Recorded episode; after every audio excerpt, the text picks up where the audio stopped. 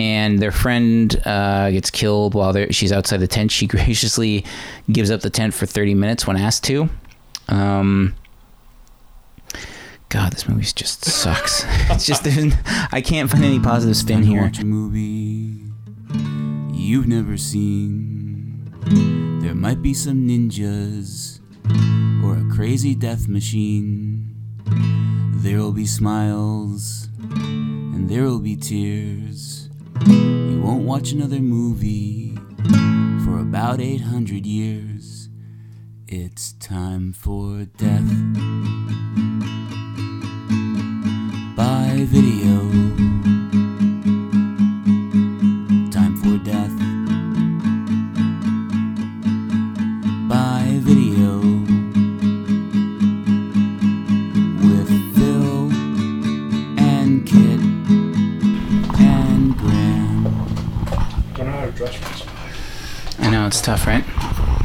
Neither do I. And we're back. Welcome back to Death by Video. I am Graham. I'm Phil. I am Kit.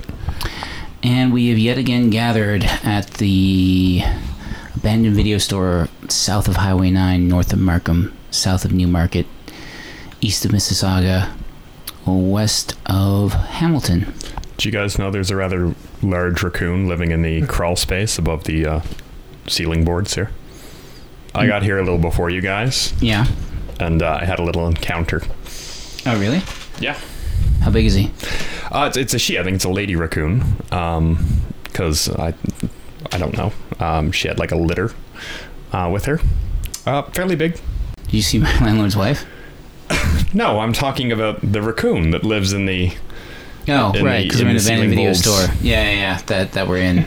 Uh, okay. In fact, I, I was thinking, in honor of tonight's film, that mm-hmm. we uh, we call her Pamela. Oh, nice callback. Um, yeah, Pamela Voorhees from the very first Friday the thirteenth film, which we're not watching. We're actually watching the nineteen ninety-three Jason Goes to Hell, The Final Friday. But it wasn't The Final Friday. No, not at all. There was Jason X in twenty, uh, two thousand two, and there was the Friday the thirteenth reboot in two thousand nine, and they're still trying to get another Friday the thirteenth reboot off. You don't count Freddy versus Jason? Mm, that can be counted as like a, a half movie. Okay. So there's been like ten, eleven and a half mm. um, Jason movies, or Friday the thirteenth movies rather. rather. I, I kind of liked how, I, not that I've seen uh, Jason X or Jason ten or whatever, um, but like that sort of came out in the middle of like the uh, glut of um, space horror movies. Yeah, it was post uh, Leprechaun in Space, post um, uh, Hellraiser four Bloodlines, where Pinhead goes to space. It was the um, after. All right, so we already had our first technical malfunction of the podcast. I guess the ghosts are feeling really t- tricky this time. They also got rid of that weird fan sound in the background. Um, but yes, I, I hope Pamela's okay. The raccoon?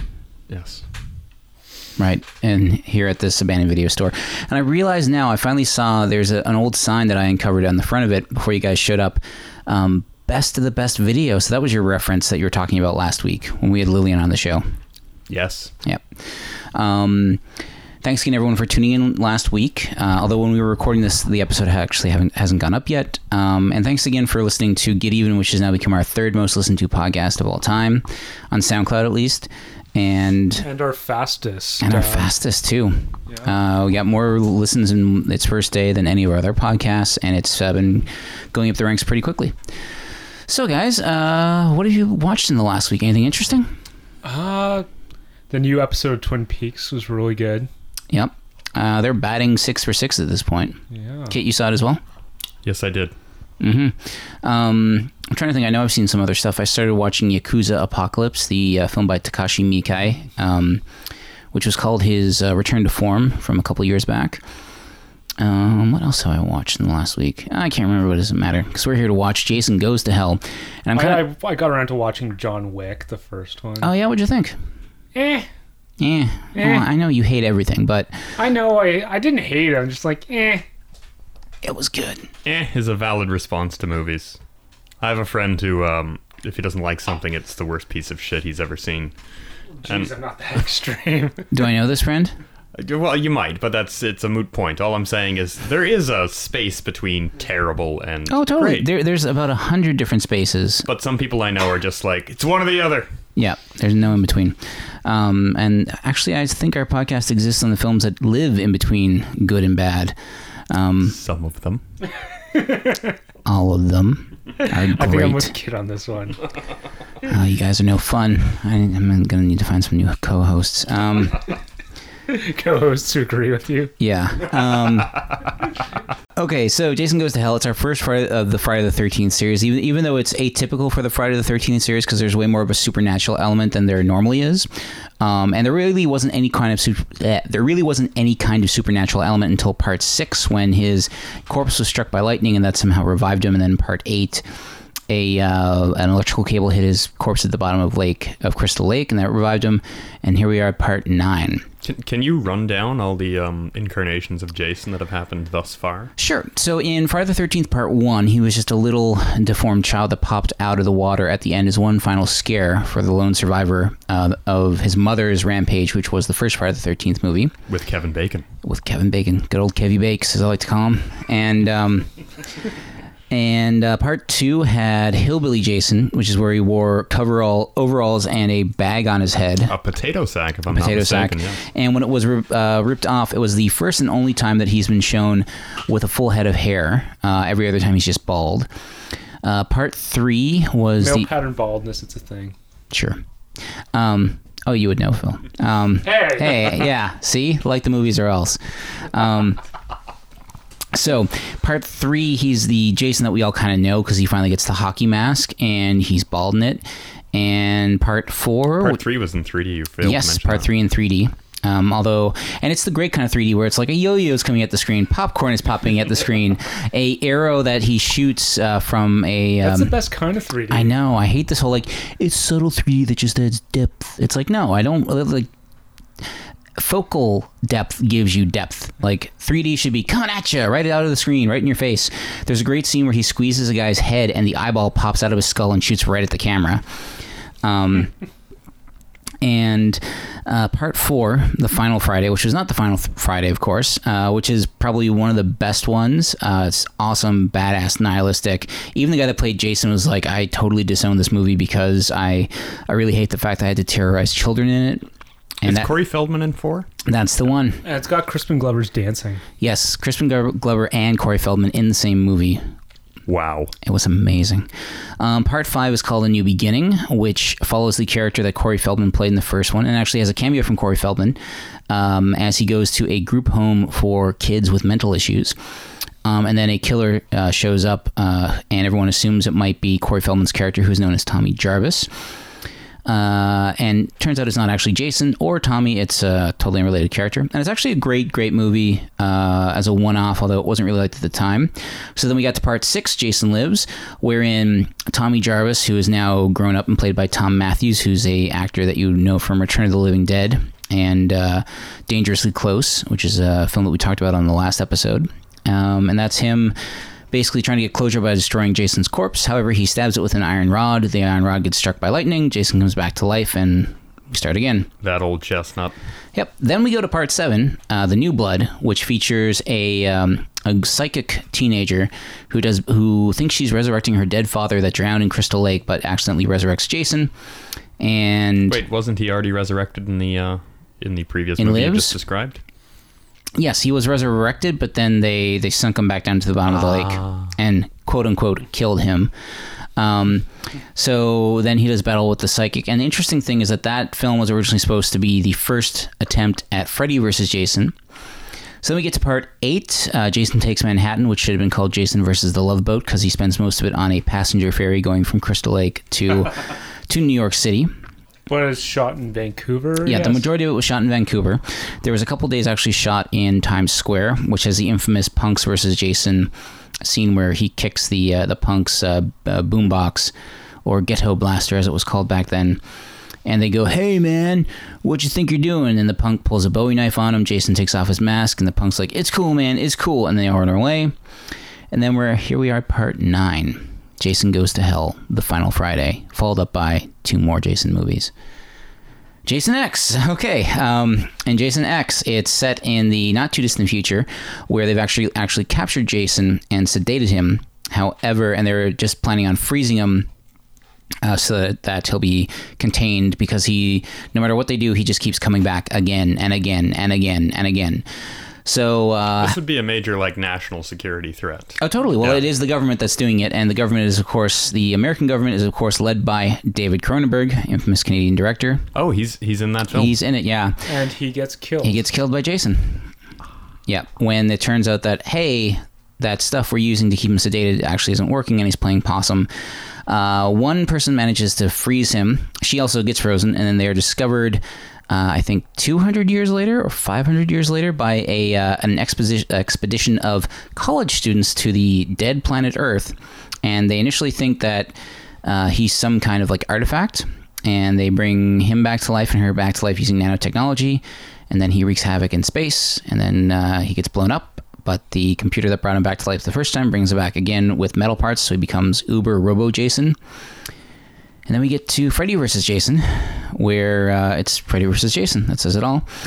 And then uh, Friday the thirteenth, two thousand nine. Is would... it a draw? No. Okay. Jason wins. Okay. Of course. Yeah. He's the. What, good... I, I'm curious about that uh, previous mm-hmm. installment. You said number seven, um, where they it was their first attempt at Freddy versus Jason. How yep. so? Well, even back in the eighties, they realized that the two biggest like horror icons, like that had become pop culture icons, were Freddy Krueger and Jason Voorhees. And it just sort of made sense if Paramount and New Line Cinema could work together to do a Freddy versus Jason film, because that's what everybody wanted at the time. It's you should because they had King Kong versus Godzilla, they had Frankenstein meets the Wolfman. We should do Freddy versus Jason. Um, so Paramount was initially trying to do it where they would produce a film and New Line would give them the Freddy Krueger character. However, they couldn't they couldn't get the rights to work. Um, and I think that's around the time that Wes Craven came back to do.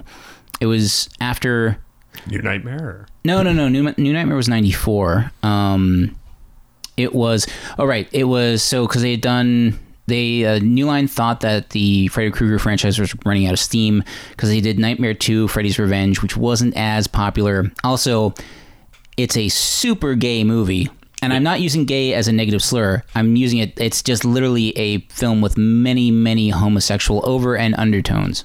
And they are showing it at the Royals Month as part of the Queer Fear series. Yeah. Yeah, I watched that uh, as a kid. Many sleepovers were filled with uh, Nightmare on Elm Street, and we didn't think anything of it except, oh man, his claws come out of the guy's belly and all that kind of mm-hmm. fun stuff. There's but a thing re- about a man inside of him trying to get out, and he goes to a gay leather bar. Rewatching it, yes, as an adult, I'm like, oh snap. Yeah, there was something going on there.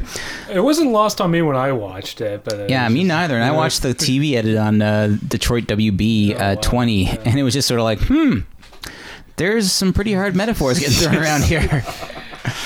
Um, well, they brought Wes Craven back for the third one. Yeah, he was involved with the yeah the uh, Dream, Dream Warriors, Warriors, which was it's it's a great fun with movie. Patricia Arquette yeah. and Lawrence Fishburne.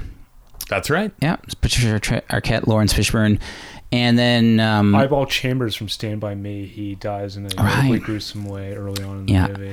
So that film, they were making that around the same time as uh, Friday the thirteenth Part seven, and they were thinking that, or just before, and they thought that, okay, the Freddy franchise is running out of steam, we'll throw him against Jason, and we'll give him to, Par- to Paramount, but then uh, uh, Dream Warriors is a hit, followed up by um, what's the next one? The Dream, Dream Master. Warrior. Dream Master. That's Dream correct. Master. Yeah, yeah. Was which I've four. never seen. Still, it's which the is, one that I haven't seen. I've got the Dream Master. Uh, it's got the waterbed scene. Uh, yeah, it's also it's got Patricia Arquette's character, but she at this point had been recognized as a good actress and yeah. was no longer in the series.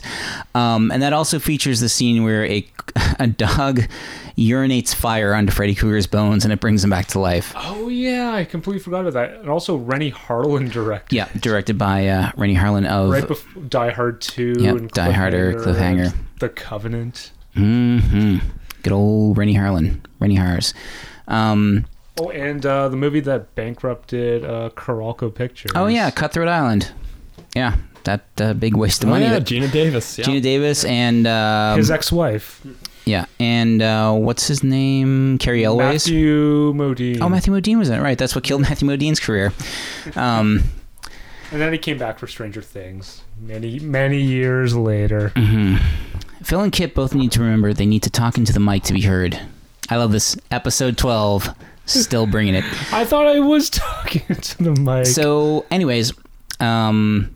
I was talking at the side of the mic. Little hint, listeners, whenever I say so anyways, it's normally because there was an edit point that I cut out. I didn't Ooh. do that this time. I realized that editing the last episode, it was like, anytime I'm like, so anyways, it's normally me being like, okay, let's get over that crap. Um, Fun fact. Yep. Us.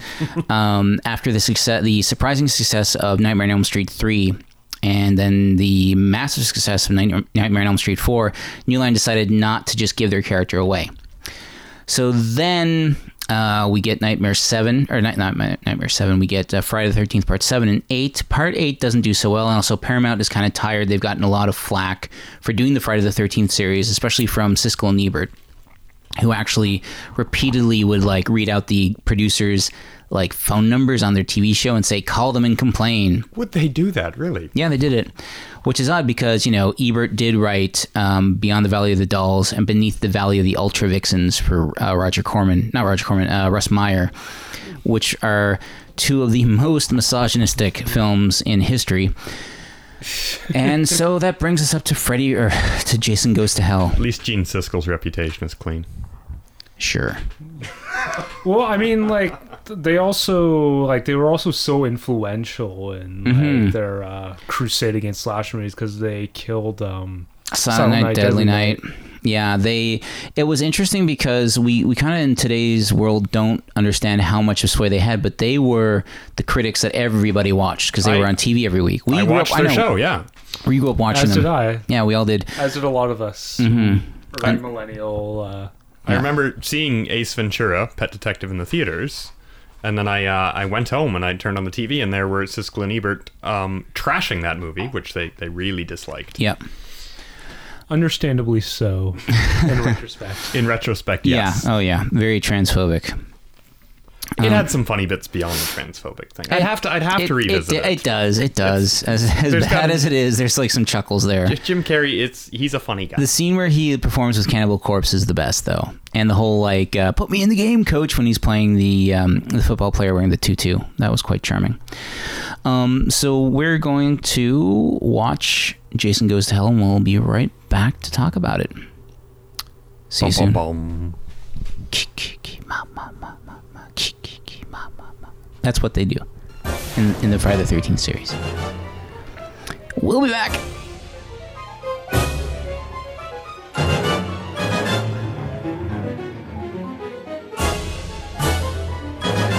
There is no Dana, only Zool. And we're back. That was Jason Goes to Hell, and that kind of sucked.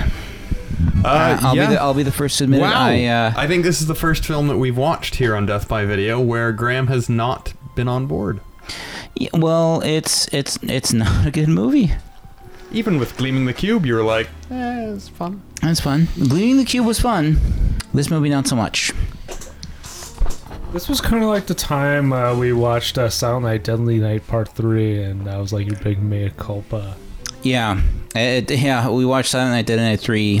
Um, last year uh, during October during my uh, weekly movie horror movie uh, screenings, and uh, it was not good, and I'd never seen it before. This I have seen before, but I only saw it once, and I think it was back in high school, and I now know why I have not gone back and revisited it or picked it up out of I own every single other Friday the thirteenth uh, film or related film, either on D V D or Blu-ray, and this film I do not, only on V H S. Did uh, did high school Graham see something in this that um, current Graham does not? No. No. High school Graham does not. There's there's really nothing in this. Um, I mean, the tent scene was kind of cool um, when the uh, woman was... The couple were in a... Not typical uh, Friday the thirteenth fashion, but typical criticism of Friday the thirteenth. Um, they were um, fornicating and in the act of coitus, and they were killed quite violently. Well, the the girl was, the woman was. I, I assume the guy did get it too. We, well, we didn't see his death. I mean, yeah. he might have been. It might have been a nice little love tap, like quick slip to the throat. But she got killed pretty graphically. Yeah, so, something happened to him. I'm sure. She, I'm sure he he didn't live to tell the tale. Well, it wasn't a pleasant death either way. I mean, no. It was very on the nose with its um, um, H I V metaphor. Cause, oh, yeah, because um, the girl asked for rubber, and those were her terms, not mine. The guy said it's outside his bag. She goes to get it, and he starts fumbling with the packaging, and then he says, you know what, I hate wearing these, and she throws it away. Then the um, the body that's inhabited by the, I guess, uh, d- d- demon baby of Jason Voorhees steps on the condom and then kills them. Well, uh, let's get to that story. How does how does another body become inhabited by... Uh, so, a bit of backstory. Sean S. Cunningham, the um, creator of the Friday the thirteenth franchise, who also produced and... Um, Uh, co-wrote the original Last House on the Left, as well as a bunch of other films in the seventies. He, Ew. Um, he, uh, he kind of walked away from the Friday the thirteenth franchise. He didn't like it. He wanted to do comedies or different films. He didn't really want to get stuck in horror. Although now he, he, he has embraced it because he understands that, you know, he's got thirty-seven years of of history here with uh, the Friday the thirteenth series. But he didn't like Jason. And we can see that in this movie because he's barely in it. This is true. He didn't like the whole fact that it's just some guy in the woods, and which we can also see because this movie has way too much plot. Um, yeah, nonsensical plot. Yeah, exactly, yes. Nonsensical plot, but a lot of it. So, Kit, why don't you take us through your notes?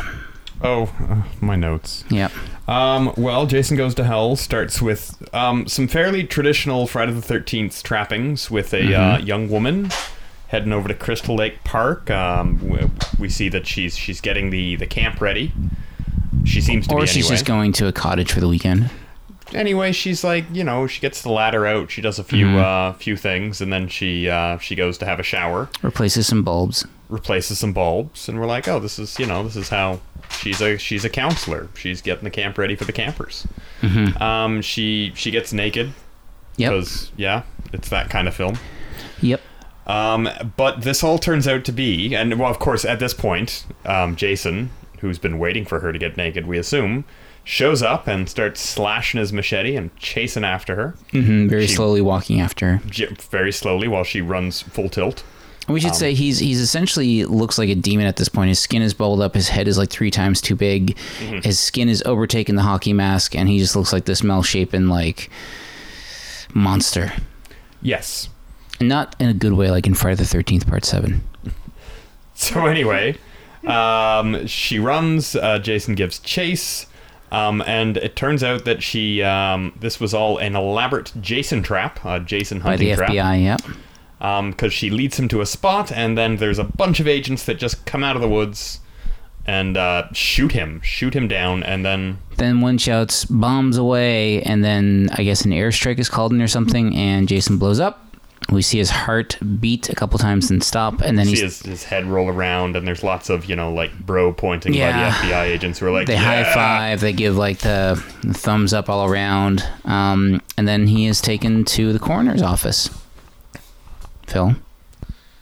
Yeah, so he's taken to the coroner's office, and uh, the coroner working slow, solo...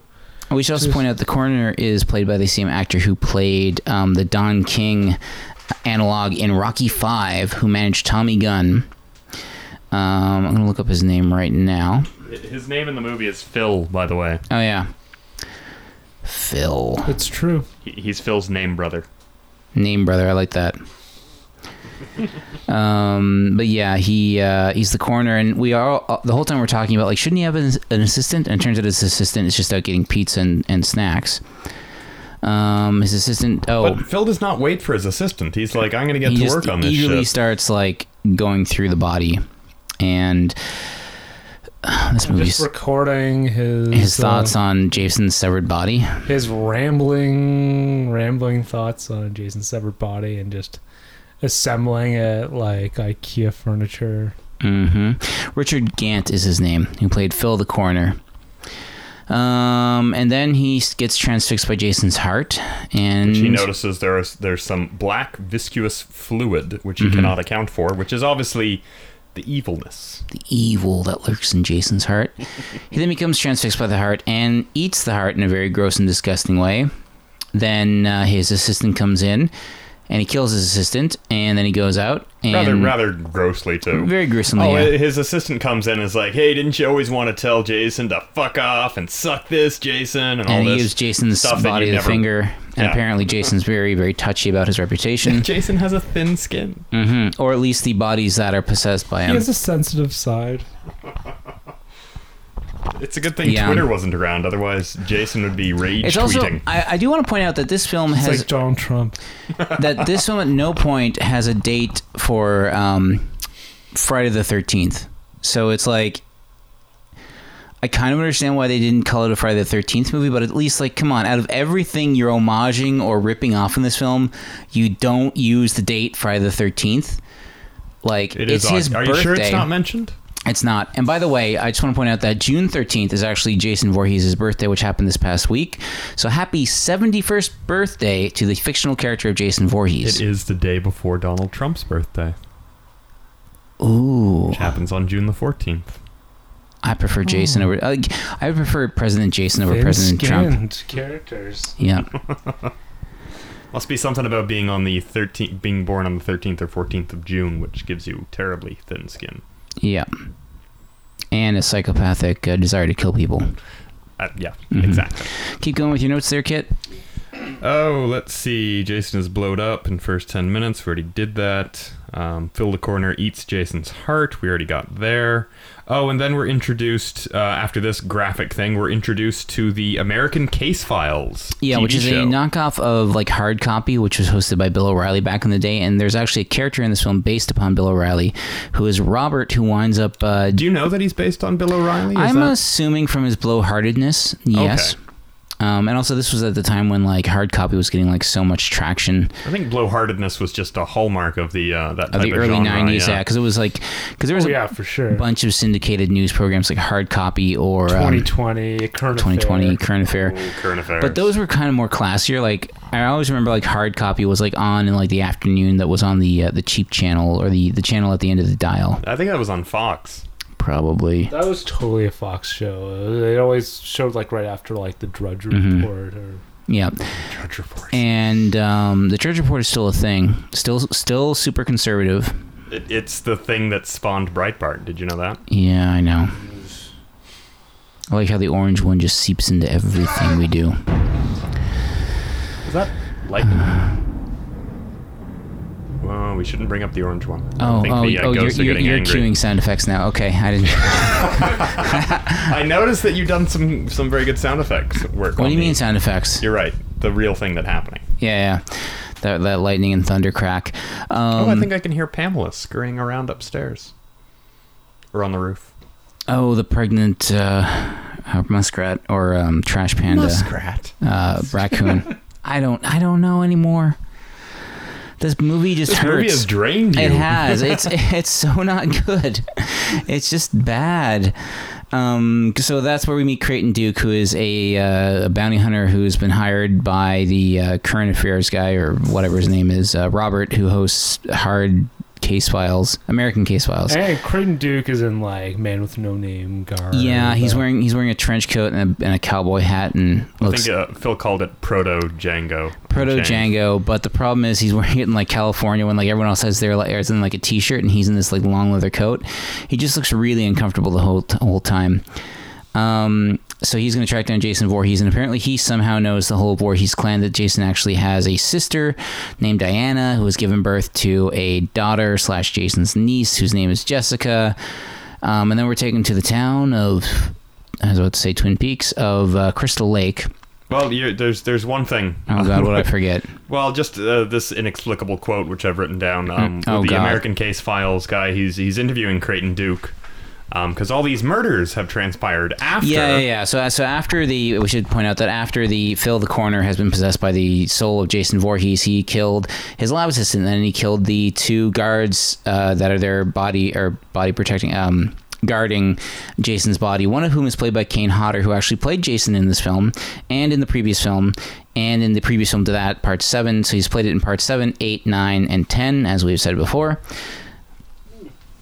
Yeah, I, I was expecting this there to be like a best of the best crossover, even like considering all the and he was in best the of the best two and one references. Uh, Oh, there's lots of references, just not yeah, the best of the best. Yeah, this is all uh, basically a clumsy pastiche of uh, horror movie of homages. Crap.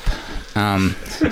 But anyway, no, he. Uh, so during during this episode of American Case Files, mm-hmm. where Creighton Duke is um is introduced, oh, and they, he they said, give yeah, him a wager. So he yeah, says, so, like, I'm going to say two words to you and tell me what pops into your head. And Robert, the host of American Case Files, says Jason Voorhees, which is our names, not words. And and Creighton Duke replies, "That makes me think of a little girl in a pink dress sticking a hot dog through a donut." Yeah, this movie is all class. All class. No, no reason is ever given so for this. So then, then we're introduced to, I guess, our hero of the film, or one of our protagonists, um, Steven. Who's a shithead. He's kind of he kind of sucks. He's a thirty-year-old man wearing his wearing his high school varsity jacket. Yeah. Stay out of Riverdale. Um, he, yeah, he's he's wearing... And, he, and he's got, like, suburban dad glasses. Yeah, and he picks up, like, three hitchhikers, and they're talking about going to Camp Crystal Lake to do drugs and premarital sex. And, well, he makes a very off-color, unfunny joke. Yeah. Which, which which would make me think he's a creepo. Which would make me but think, like... But he's the hero I, of this film. Yeah. Um, and those are the three teens. That's how we get our, like, teens. Uh, that's that's what leads to the tense scene of the couple fornicating. And their friend uh, gets killed while she's outside the tent. She graciously gives up the tent for thirty minutes when asked to. Um, God, this movie just sucks. It's just I can't find any positive spin here. It's not. It's not like that's the thing. Like Friday the thirteenth movies oh, are so down. much fun. This movie is not. Uh, everybody uh, really quick pees in this one. Yeah, yeah, yeah. Both the the two female hitchhikers pee in this film. And it's over and done. And not that we were really paying attention, but it was just so fast that we're like, oh, like, that's weird. It's a, literally, it's a second. Like it's leakage more so than actual urination. Um, God, this podcast is going straight to hell. Ooh. Yeah, you like what I did there? That's the most clever thing of this entire podcast. Um, keep going, Kit. Oh, God, why why me? Because you um, wrote down so, the notes. Yes, we get to the, the tent scene uh, and the extraordinarily uh, extraordinary violence. There's a discount Mario Lopez who's uh, who's yep. in the in the tent. Yeah, he gets uh, or his girlfriend at least. As they're fornicating, um, the body that's possessed by Jason picks up, I think, a piece of metal uh, fence post, uh, rams it through the woman, and then rips upward violently, shearing her in half, spraying blood all over him into the tent as they scream. Then we cut to the diner, which is where we meet our protagonist Steven, the aforementioned um, thirty-year-old man wearing his high school letterman jacket, um, and he's being served by the a woman who is named Diana, who is actually dun dun dun Diana Voorhees, Jason's sister, who is the mother of his ex-girlfriend and mother and grandmother of his child, who he has not seen. Uh, and that's where she meets Creighton Duke. Uh, turns out that the local sheriff is Diana's boyfriend. Doesn't like Creighton Duke getting fresh, so he hauls Creighton Duke off to jail. Steven then um a whole it's bunch really, of other crap. It's, it's, it's challenging yeah, it's, going through this oh plot. It really is. Okay, let's just let's just get down to the beats. Um, we we get to see Jason's childhood home. Yep. Which and you, which was never you, mentioned in any other film. The fact that he has a sister, that there's nothing, a house, that there's a curse, and in the house they have the Necronomicon from from there's Evil Dead. There's always a curse. Not with Michael Jason. Myers. Jason is just a guy that grew up in the woods that just like. wound up killing people. Let's not forget the curse of Michael Myers, the atrocious, uh, you know... Uh... Tilt the mic, Kit. Um, edit. Yes, the curse of Michael Myers, Phil? You were saying? Yeah, it's kind of like the horror trope when they run out of ideas. There's always a family yeah, curse or yeah, something and like that. Yeah, and it definitely like hit the skids in this movie. Because, like, I mean, we had... seven solid movies before this of just, hey, there's a guy in a hockey mask or a burlap sack just killing people, and it was great and fun and thrilling and entertaining, and this movie just hits a wall of dumbness. So there's the Necronomicon in the house. There's also a crate marked uh, Afra, or, not Afria, uh, Arctic uh, Expedition Julia Carpenter, which is an homage to the film Creepshow. Um... And, oh, this is... So Steven goes to this house. Turns out that uh, Jason is killed. Oh, what happened before that? We we missed something. There was some weird body swapping. Doesn't um, matter. The... the Phil the coroner, uh, who is who's the um, the host for Jason's evil spirit, um, he...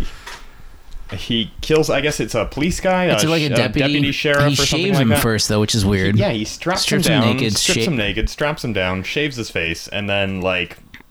dumps his parasite into yeah, it. Vomits his parasite into into the... Much the like the mouth. Film The Hidden, uh, which Phil was mentioning, which featured a young Kyle MacLachlan in a proto-Agent Cooper role from Twin Peaks. that's that's the sigh of a man who's the, who's been defeated. That's the sigh of a man who's seen Jason goes to hell. Yeah, like, like The Hidden, like it's an alien parasite that mm-hmm. just inhabits very various uh, residents of Los Angeles, and so wouldn't that be a lot like The Thing? No, because The Thing Not becomes really. the the thing. It it's it it becomes the thing it's impersonating. Right, but yeah, yeah. The, the alien parasite's just a criminal who's it's just a body hopper and fast cars, fast cars, cheap thrills, fat rich girl. Uh, we, should, we should watch The Hidden tonight. I was try, I was trying to quote uh, the song "Bloodstains" by Agent Orange. Um, oh, there's that thunder again. Yeah, it's a good song. It is. It was covered by The Offspring for the film uh, Ready to Rumble, starring uh, David Arquette and... oh, God. You're dying this, during this podcast. You're just... This movie is so hard. Um. Okay, um, let me try to get us back on track. So Stephen gets framed for the murder of Diana, which was done by the body of the, the deputy that was shaved by Jason, and then Jason came into his body and then killed Diana and framed Stephen. So Stephen goes to jail. Creighton Duke says, hey, I got you the info you need, oh, breaks his the, fingers. This is a good scene. No, it's not. Do you want to discuss the breaking of the fingers uh, for payment, Phil? So, as a bit of... I'm just going to set it up. So, in the ent- whole entire police station, he's put in the one jail cell next to Creighton Duke, who is hunting Jason and somehow knows Jason's entire backstory and curse. Take it away, Phil. And uh, Creighton offers to divulge this information, but it's going to be really expensive. He's like, give me your hand, and... dude's just like, I don't know what you're gonna do, and uh he was like, all right, do what you gotta do. So he breaks uh dude's finger, gives him a load of information, yep, then says, hey, I got more information, and then breaks his finger again. Yeah, and breaks his finger again. And then like dude, like, he's going through enough pain, he needs a little more information, and like he has a few more unbroken fingers on his hand, so it's just like, just do what you gotta do. And Creighton's like, you know what? This one's on the house. Uh, yeah.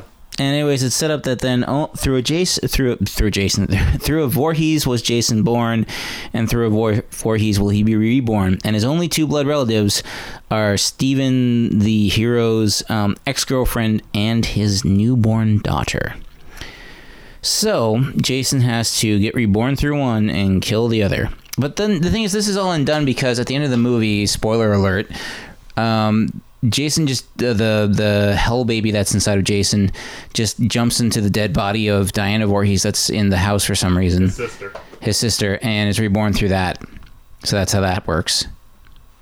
Could have just done that from the first like well, thing. Well, let me get through a little bit more convoluted plot here, sure, to explain why her, her body is in the house. Uh-huh. So, um, so on Creighton Duke's advice, our what's his what's his face, Robert Stephen, or the guy from Hard Copy knockoff. We'll just call him Bill O'Reilly. No, no, no. I don't yeah, mean, yeah. mean that guy. I mean stupid friggin' Varsity Jacket guy. Stephen. Stephen. Stephen. Okay. Stephen, who actually, by the way, uh, was the is the one of the only two actors in the entire Friday the thirteenth series to be on both Friday the thirteenth, the T V series, and the feature film series. Fun fact. Yeah, and the pilot of the Friday the thirteenth series was directed by Toronto's own Adam McGoyan. What? Which Adam McGoyan has been trying to cover up for his entire career. Suck it, that might be one of his best works. Yeah, yeah. I actually think that was his best work. To be honest, yeah, yes. yeah, yeah. The pilot for Friday the thirteenth, the T V series, was and then like the Sweet Hereafter right underneath. It's like a far second place Sweet Hereafter. um. Anyway, so uh, Stephen, um, Varsity Jacket guy, he uh, on Creighton Duke's advice, he goes to Jason's childhood home. And he also breaks out of prison first by like breaks out of prison yeah. by tricking his buddy the guard, and then putting steals a gun his gun to his head, and then gets out, and and then he goes to. How Jason's... does he get out of an entire police station? Like that doesn't make any they, sense at all. They just skip that bit. Yeah, he just magically like, okay, I've gotten out of my cage and now I'll teleport out of the police station to the home of Jason Voorhees. So he goes to the home of Jason. Oh no, first he goes to the diner right, where where the baby right, is. Right, right, to see the baby for the first time. And he's all bloody and sweaty and stuff. And, uh, and one the, of the diner owner's kid's son that works behind the counter gives him his keys. He's like, take my keys, man. It's all right. For no reason. These, yeah. Whatever. Some stupid reason. So anyway, then he goes straight to um, Jason Voorhees' childhood home, which we discover for the first time. He sees mm-hmm. the Necronomicon from the Evil Dead, the actual and Necronomicon. And they actually flip through it, and it's actual pages from the Necronomicon from Evil Dead two. And then while he's there doing this, uh, old old Robert uh, comes in. Robert, mm-hmm. the hard copy guy. Yeah, American Case Files. And uh, is bragging aloud that um, on the cell phone, on the on his cell phone, on his nineteen ninety-three cell phone. Yep, little which is the size nineteen ninety-three of flip cell phone. Yeah, yeah, yeah. With he was ahead of the curve. Yep, um, which you had to pull out. He's he's he's bragging uh, to to somebody at the hard copy offices that mm-hmm. oh, you know what the lead story is going to be, that the body of Jason's sister has gone missing. You know why I went missing? Because I stole it from the morgue and it's here with me in Jason's house in the closet. And then I went home and banged her, her daughter right afterwards. This is what he says. So he's like, so he's totally Bill O'Reilly then. Like, yeah, yeah, over the top shit heel, mm-hmm. aka Bill O'Reilly. Yeah. Um. So. While he's doing this, then the deputy sheriff, possessed by um, Jason's evil soul, runs in. Oh, and, um, sorry, I'm yawning. um, Stephen was hiding in the closet, listening in. Then he fell through the floorboards of the closet, which is that's also the closet that contained Diana Voorhees. Diana Voorhees falls down and knocks him into the basement. Then the deputy's body come in and possesses Robert, and then vomits into his mouth. But this time he doesn't have to strap him down, strip him naked, and no, or and shave, shave him. him. Um, and then after that, we get a gruesome scene where the body, uh, the body of the sheriff melts away. No, no longer having being possessed by by Jason, just melts, like literally melts into nothingness. Into nothingness, and it takes a while for this to happen too. Yep, the effects were done by K- the uh, K and B Effects Group, which uh, do The Walking Dead currently, and pretty much every Quentin Tarantino film, and they are quite good. I gotta say the the actual practical physical effects are they're gory, yeah, super gory, super gooey, super disgusting. Um, so they're okay. It's just unfortunately that, that they're in this film. Um, but you know what? Uh, in all fairness, the early nineties were such a difficult time for horror films because the slasher uh, rotation. Oh yeah, the bubble had, totally burst. This is, this yeah, was like the slasher slashers slump. Were dead. Zombie films were dead. Uh, Ghost films really... Ghost films literally... Zombie films literally were dead. They were gone, yeah. If I was like, a zombie you know, film fan... Like the, yeah. You know, zombies... Uh, the, the, the, the, uh, zombies see, are see dead. What did, see what he did there?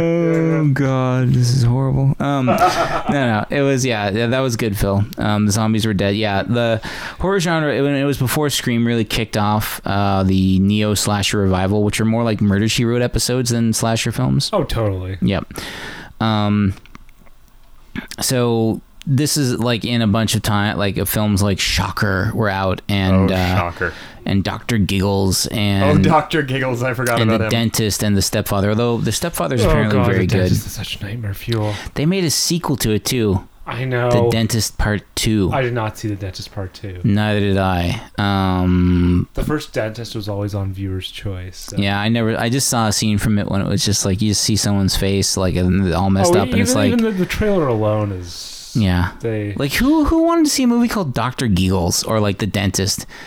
This was just the worst time for horror films oh, in the early nineties. All those Larry Drake fans. Uh. Yeah, yeah, yeah, yeah. Um, so what happens next? L A Law was still a thing. I don't know. Yeah, sure. Um, oh, yeah, L A Law. Forgot about that.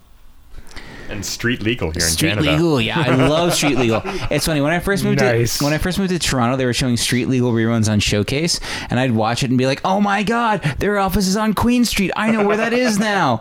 They're getting their geography totally wrong. You can't turn left onto Spadina and suddenly be at Honest Ed's. That that makes no sense." Oh, Street Legal. Yeah. That and watching Kung Fu the Legend Continues, like before I would go to work early oh, in the morning. Snap. Kung Fu the Legend Continues. Very much set in Toronto. Um, it was so great because it was just sort of like so totally Toronto and so like, oh, there's the Gardiner Expressway. Oh, there's that the the, the gas station out of Carlaw and uh, and Front Street. Or Carlaw and Eastern rather, sorry, not Carlaw and Front. My apologies. I'm trying to get our, our geography uh, better on this on this show. You're desperately trying not to return to this movie. I really don't want to. It's kind of like where our video store is situated. Yeah, somewhere between Highway seven and Highway nine, uh, just north of Markham, south of... Nowhere uh, near Highway eight. No, Highway eight does not exist, actually. That, and west of Hamilton. West of Hamilton, east of Scarborough. Maybe we are near Highway eight, then. I don't know where Highway eight is, but it's nowhere near Highway seven or nine. Well, that's what I'm saying. Apparently, Highway nine is close to Newmarket. Um, it, it runs through Newmarket. No, it doesn't. It pretty much does. No, it doesn't. I've driven all the way up and down this highway. It does not come close to Newmarket. I don't know why people keep saying that to us, or to me. I'm so confused, because I've taken Highway nine to Newmarket plenty of times. It all goes right, right by Upper all Canada all right, Mall. All right, all right, all right, whatever. Jason goes to hell. Kit...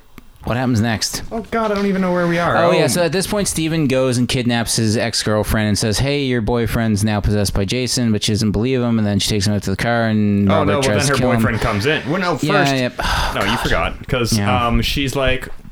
Her boyfriend comes in. She's like, "Oh, what have you? What have you been doing?" And then he immediately uh, puts her up against the wall and tries to stick his demon tongue inside her. Yeah. Um, and then Steven comes in just the nick of time, uh, and shoots him repeatedly.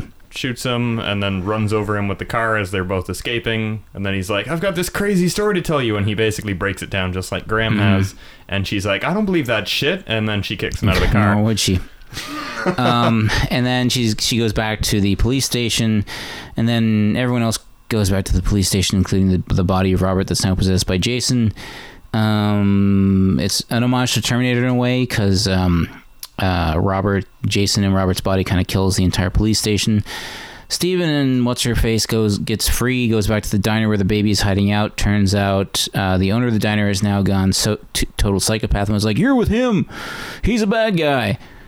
We're not letting you see that baby that's yours legally um, and biologically. Um, so then there's a standoff and then Robert comes down, kills her son. Oh, Break, what, yeah, what, breaks what was that his line? Arm. Watch the Willy or whatever? Oh, because uh, she gives her son a son a gun, yeah, and he this, twirls it around a lot. This and is then the he's... most well-packed uh, diner I've ever seen, because there's shotguns. There's everyone's got a handgun. Yep.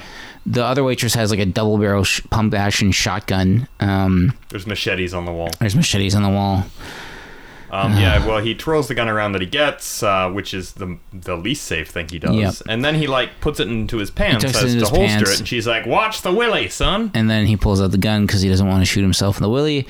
Goes out, gets killed by Robert, and very he basically like breaks his arm, and the bone comes ripping right out of the skin. It's really gory and actually quite good because again, K M B F X, the best in the business, did a really good job. Robert comes in, kills a bunch of customers. They go to get the baby. Turns out someone left an I O U for the baby. Turns out it's dun dun dun Creighton Duke. Creighton Duke, who has uh, escaped from prison somehow. Um, he's taking the baby to the Voorhees house. Uh, what? Oh yeah, because uh, that's right. There's a magical dagger at the Voorhees house. Yeah, that only a Voorhees can use to kill Jason, which is why Jason wants to kill them or be reborn through them. It's actually something out of like a uh, fantasy film. When she touches the dagger, it transforms into. Yeah, it's it's almost like it's something from um, The Legend of Zelda or something. Yeah. God, it's another homage. So This, uh, this this film is very knowingly doing a bunch of homages to a bunch of different slasher films. Yeah. Including Terminator, The Thing, um, yeah. The Creepshow. I'm I'm glad you included Terminator because it, it is, in Evil fact, Dead. a slasher film. When it, when James Cameron made it, he intended it to be a slasher film, not to be a sci-fi action film that it became. It was only with the second film that it, it went down the action movie route. Well, I only included it because it was definitely in the film that we just watched. Oh, it was yeah, yeah definitely. That's, a, that's like when, a definite when, homage. Yeah, when Robert goes and attacks the police station, he uh, he totally is in full-on Terminator Even one mode. Some of the camera angles and stuff that they use. Yeah. Um, so then they're back to the Voorhees house. Creighton Duke breaks it down for Jessica. She's now realized, oh my God, I'm Jason Voorhees' niece. Um, Steven shows up. Uh, then two cops show up. One... Well, Robert was successfully, I guess, killed at the diner. Yeah, they kind of like... That badass waitress, she, yeah, she blew him away blew with away a with bunch a, of shotguns. With a shotgun, and then like rammed him through with an iron rod, which he then dragged her towards and stabbed her with an iron rod, with and the then, iron rod that's inside of him. After which he says, go to hell! And, and we all he, applauded. And then he grabs her by the head and squeezes her brains out the top of her. And then, it, yeah, and that uh, it erupts from her head in a giant splash, or sploosh, rather. Um, then we're back at the house. um, I've never seen Graham so exhausted after a film. Two cops show up that we know. One is the sheriff that was dating her mom, who says, like, give me the dagger, give me the dagger. And he's like, and she's like, oh, are you Jason Voorhees in that guy's body? And he's like, I don't know what you're talking about. Then all of a sudden another cop, the younger cop, who's the friend of Steven, shows up, says, drop the gun, freeze, blah, blah, blah. And uh, so she kills the, the sheriff, thinking he's Jason Voorhees, but dun dun dun, it's actually the good cop. Steven shows up, they fight, uh, and then he actually brings the machete from the restaurant to the house, slices through the neck. Oh, Creighton Duke has fallen through a trapdoor at this point and broken his leg or something. Uh, his he's leg in the basement. Is impaled by a, yeah. by like a sharp piece of wood. Yeah, something and like then. That. Um, And then they fall, they fight, the, um, he... Uh, oh, Steven, neck baby, neck baby comes yeah, right, out. Steven, Steven hacks at uh, the cop's neck with the machete, his neck is separated, and then all of a sudden, the demon inside of him rips out and is birthed through the neck, and it becomes, hey, it's like a face uh, hugger from Alien. Yeah, it looks like an alien. And it run, like runs around, falls downstairs with Creighton Duke, they pull Creighton Duke out, and then Steven, oh, shit. Steven says, hey, does... He needs to be born, reborn through a living Voorhees woman. And Creighton Duke says, no, why? And he says, because Diane's body is down in the basement. And then kaboom. And sure enough, uh, the, uh, the cute little uh, facehugger uh, hell baby thing slithers up uh, dead Diane Voorhees' vagina. Yep, that happened. Um...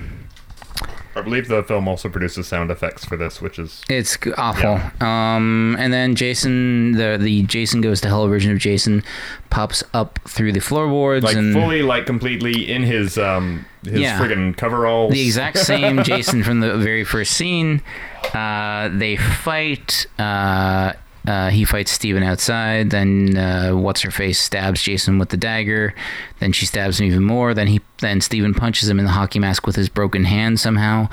And then all of a sudden, lights shoot up out of Jason's chest into the sky. And then all these hands reach up from the ground and drag him down into what we assume is hell. One of them at this point shouts, go straight to hell or something. Oh, yeah, let's send Jason straight to hell. We all applauded because, yay, that's the title of the movie. And then he gets dragged to hell. It's a paraphrased. Yeah, Steven almost gets dragged down to hell with them, but he doesn't because uh, Jessica pulls him to freedom, and then they kiss because I guess they're back together now. It, it's it's a too soon kiss. It's like, wow, a traumatic, terrible event has just happened. Let's make out. Yep. It's it's so. Oh, weird. We should also point out. Do we point out yet that Steven is the father of Jessica's baby? I think we might have mentioned that. Probably. But this plot is so convoluted and tiresome. And stupid. Um. And did, did we point out that Hard Copy Guy is going out with um oh no I don't think we did. Hard Copy coincidentally Guy coincidentally enough, the fake Bill O'Reilly guy Robert is actually dating Jessica, the daughter of Diane Voorhees, the niece of Jason Voorhees. Um, and, oh he did because he brags about banging right right, right right right right. And we, we actually cleaned up that discussion as well. We made it a little bit more palatable. Um, then they walk off into literally the sunrise, and then we see a dog. Oh, that ragamuffin Rust, Rusty the dog, or whatever Rusty his name is. Rusty the dog, or Ruffles, or, or Ruffles, or was. Filibuster, or something. He, Filibuster, uh, I'm sure that was it. He comes out um, as the, the Senate subcommittee. I the, think the dog was named. The wind blows away dust off of Jason Voorhees' mask, and then we see Freddy Krueger's hand pop up and what, pull what? pull the mask down, and we hear that familiar cackle of Freddy Krueger, and they're setting up for Freddy versus Jason, which they assume would happen much sooner than the ten years later of uh, the actual Freddy versus Jason film. So guys, what did we think of Jason Goes to Hell? So is this, I'm, I'm guessing, just from your tired reaction here, that yeah. you're rating this as the worst. Yep, it is the worst. It is below, uh, I mean... Jason X even? Yeah, Jason X is fun. This movie is not fun. Jason X, he goes to space, guys. Come on, that's way funner than, uh, yeah. Does it have a rapper in it? Sorry, most uh, most horror films like to throw a uh, a prop- popular, semi-popular rapper into the mix. Just no, because it was shot in Canada, so they had David Cronenberg. Try, isn't Redman? Oh, Redman's in the Leprechaun movie. Yep. Yeah. That's no, no, no. That you're thinking no, of. Redman was in a Seed of Chucky. Yeah, you're thinking of Ice-T. Oh, right. Ice-T of Cop Killer fame was in Leprechaun in the Hood. Yeah, well, was he in Leprechaun Back to the Hood? No, that? no, they couldn't afford him. At that point, he was on S U V, I think. That's right. Did you say S U V? S V U. Law and Order Sports Utility Vehicle. S V U, sorry. Law and Order uh, Special Victims Unit, which is a fantastic show that's still on the air, by the way. Is it fantastic? Mariska Hargitay for life. Um, it's very watchable. Yeah, you can you can easily lose an hour to it. Um, I just it's feel very topical. Yeah, I John mean, Mulaney actually does a pretty hilarious bit about Ice-T. Oh, in that I show. know, when he's You've like, seen it? Yeah. yeah, I love it. Where it's like, so you're telling me this guy gets off on little girls, and like the whole time it's like, dude, you've been here for ten years, you haven't figured out what we're dealing with here. um, so like we were saying, the early nineties was a very difficult time for horror films, uh, and this film definitely shows it because they were definitely trying to throw whatever could stick at the wall. This was not a Friday the thirteenth film. This wasn't even a Jason film. This is somebody trying to cram as many different desperate ideas into one pro- established property as possible.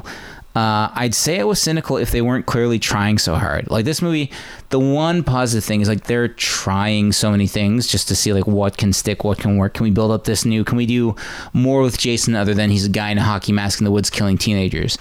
And I think this film proves you really can't. There's really nothing else to him. Like that's the pure...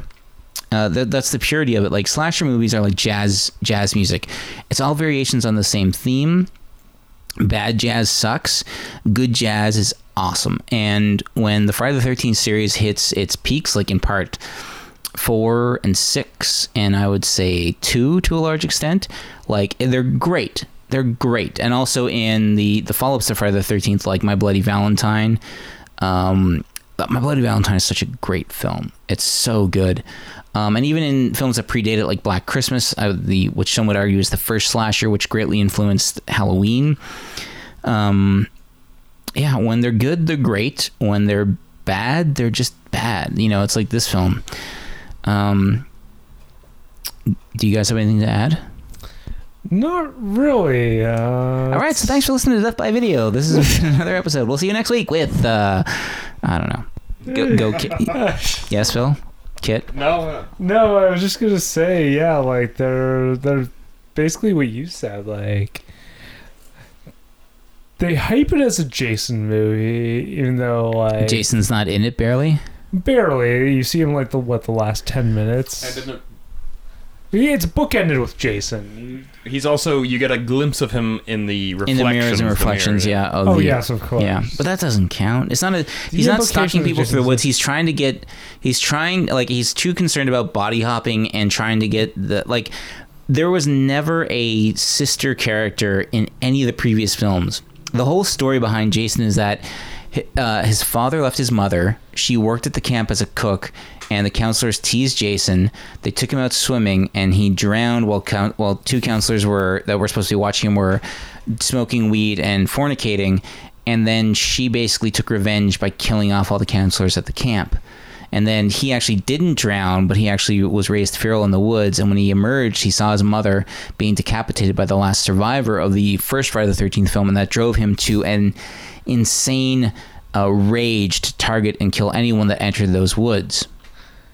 I love that soap opera continuity there. Hmm?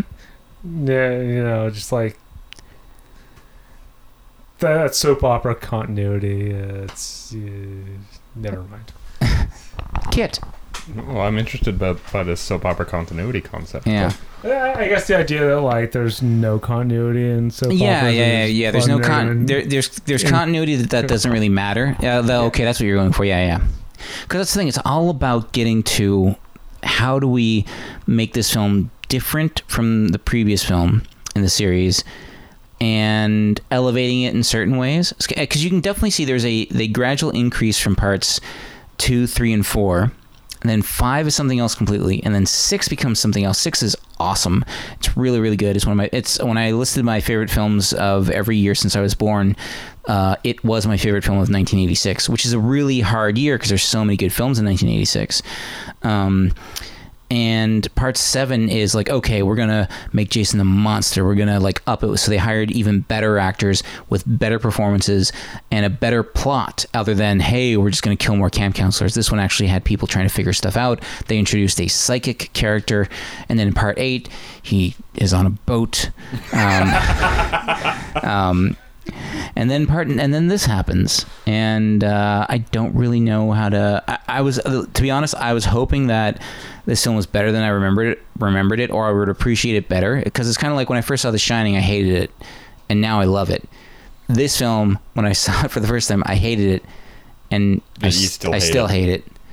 Hate's a strong word. Dislike. I was just going to mention earlier, maybe the introduction of the sister character is another homage to the Halloween yeah, franchise. Yeah, totally, yeah. Which in it itself was only introduced because they were like, how do we get more story out of this? And John Carpenter's like, well, we make them brother and sister. It was literally a throwaway thing. Like, they had already written in Halloween two, and it's like, well, why does he still want to go after this one girl? And it's like, let's make her his sister. And that was it. There's even a uh, little bit where um, they, they push the sheriff, uh, who's possessed by Jason, through the window. Mm-hmm. Uh, and he falls, I think it's a second story window, and then all of a sudden he's gone. Oh yeah, just like in Halloween. Just two. Like in the first Halloween. I thought that was Halloween two. Halloween, uh, Halloween one. Starts, he looks no? outside and he sees that that. Well, Halloween. The end of Halloween. The start of Halloween two is the end of Halloween one, where Doctor Loomis shoots uh, Michael Myers. He falls out the window and he thinks he's killed him. And then he looks outside and realizes he's gone. And so the start of Halloween two is the end of Halloween one. So I'm trying to. So, obviously, the filmmakers had in mind uh, creating homages to a bunch of slasher films that I guess they think... But they were trying to make it not a slasher film, too, with the body hopping. There's and some the... actual slashing, though. There is, but it's not like... Here's the thing. It's not set up, though. Like, I hate to say that, you know, these characters are throwaway characters, but they were. Like, we those three teens that got killed in the campsite, we don't know anything about them. Whereas in a Friday the thirteenth film, there's a good... half hour to forty-five minutes of build-up, like, who are these kids? Why are they going there? We get to know them a little bit, and then they get, you know, often in crazy fashions. Uh, another strange thing about mm-hmm. this movie is that all the characters seem very sexually charged. Like, not just the horny teens, yeah, well, but that, like the, the mm. diner owner and, and her husband there are yeah. like, they're like going at each other behind the counter. Yep. The deputy uh, when the cop, and the deputy's the, girlfriend, yeah. When well, she I shows up, they're like making out right it, when they see each other. It, it feels like that was a rewrite edition, because it's like, oh, well, like in Friday the thirteenth films, teenagers have sex and get killed. But the problem is the teenagers that are having sex in Friday the thirteenth films are characters. They're ha- they're and there's not that much sex, to be honest. Like in, in parts six through eight, I don't think there's any nudity, to be honest. Whereas this film was drenched in just like pointless nudity. Even the opening scene with the F B I agent, it's like, why is she taking a shower?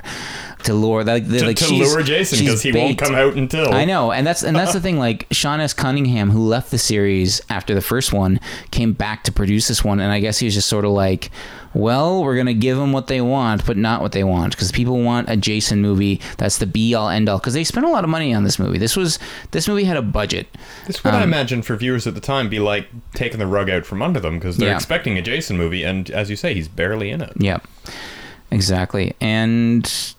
Yeah, it's it's just not a good film, and I can't really, I can't think of any way to to, to, to defend it or find like. Wait, that's the thing. Like, I don't like punching down with films. Well, I think I think you defended it uh, already in the best way you could, saying the early nineties were a slump period. Yeah, it was a difficult time films. Because well, it was a slump period for like horror films, and to be honest, action films too. Because you remember, it kind of reached its apex with. Um, Uh, Terminator one in ninety-one and uh, Hard Boiled by John Woo in ninety-two. It had Die Hard. It was Terminator two in ninety-one. Sorry, Terminator two in ninety-one. And, and yeah, sorry, I got that Die one. Hard two and then Die Hard three with a vengeance. But Die Hard three was ninety-seven, ninety-five? No, that was ninety-five. It was yeah, like right yeah. after the first Speed. Right. Speed kind of brought it back to for action but, cinema. True Lies came out when? In ninety-five? ninety-three, ninety- I think. Okay. So, ninety-four. ninety-four. Thanks, Phil. Jesus, I'm I'm so so off. Um, anything else in your notes there? James Cameron that just comes. Oh, let's, let's not let's not bring up the Cameron. He's off somewhere at the bottom of the ocean, making plans for Avatar seven and nine. seven and nine, not eight. Not eight. Anything else from your notes you want to go through, Kit? Um, not much. Um, when the film ended, you said, so that happened. um, I like my own jokes. Phil noted that there was plenty of gingers in the movie. Yeah. Random. Um, that's about it. I didn't have much to write about because... There, there wasn't much to this. I mean, there was, but not really. It was hollow. Yeah.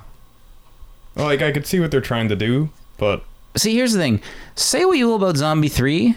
That movie was trying something. That movie was, there was, that movie at least made us go like, what the hell is going on?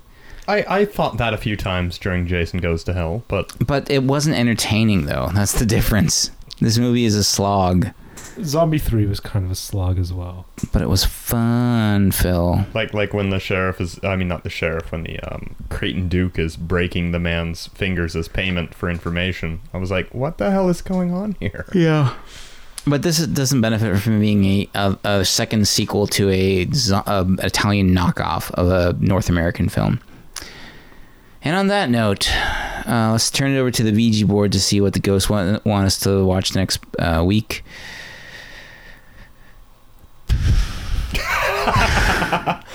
Graham's lost his. And is that a P? We're watching Firecracker next week. I'd like to point out that Graham did not consult a V G board. I hope there's going to be no consequences oh, from this. Crap! Do you hear all that thunder and lightning? Okay, okay, okay. We'll we'll we'll do Phantasm two. Jeez, just let me be. Phantasm two.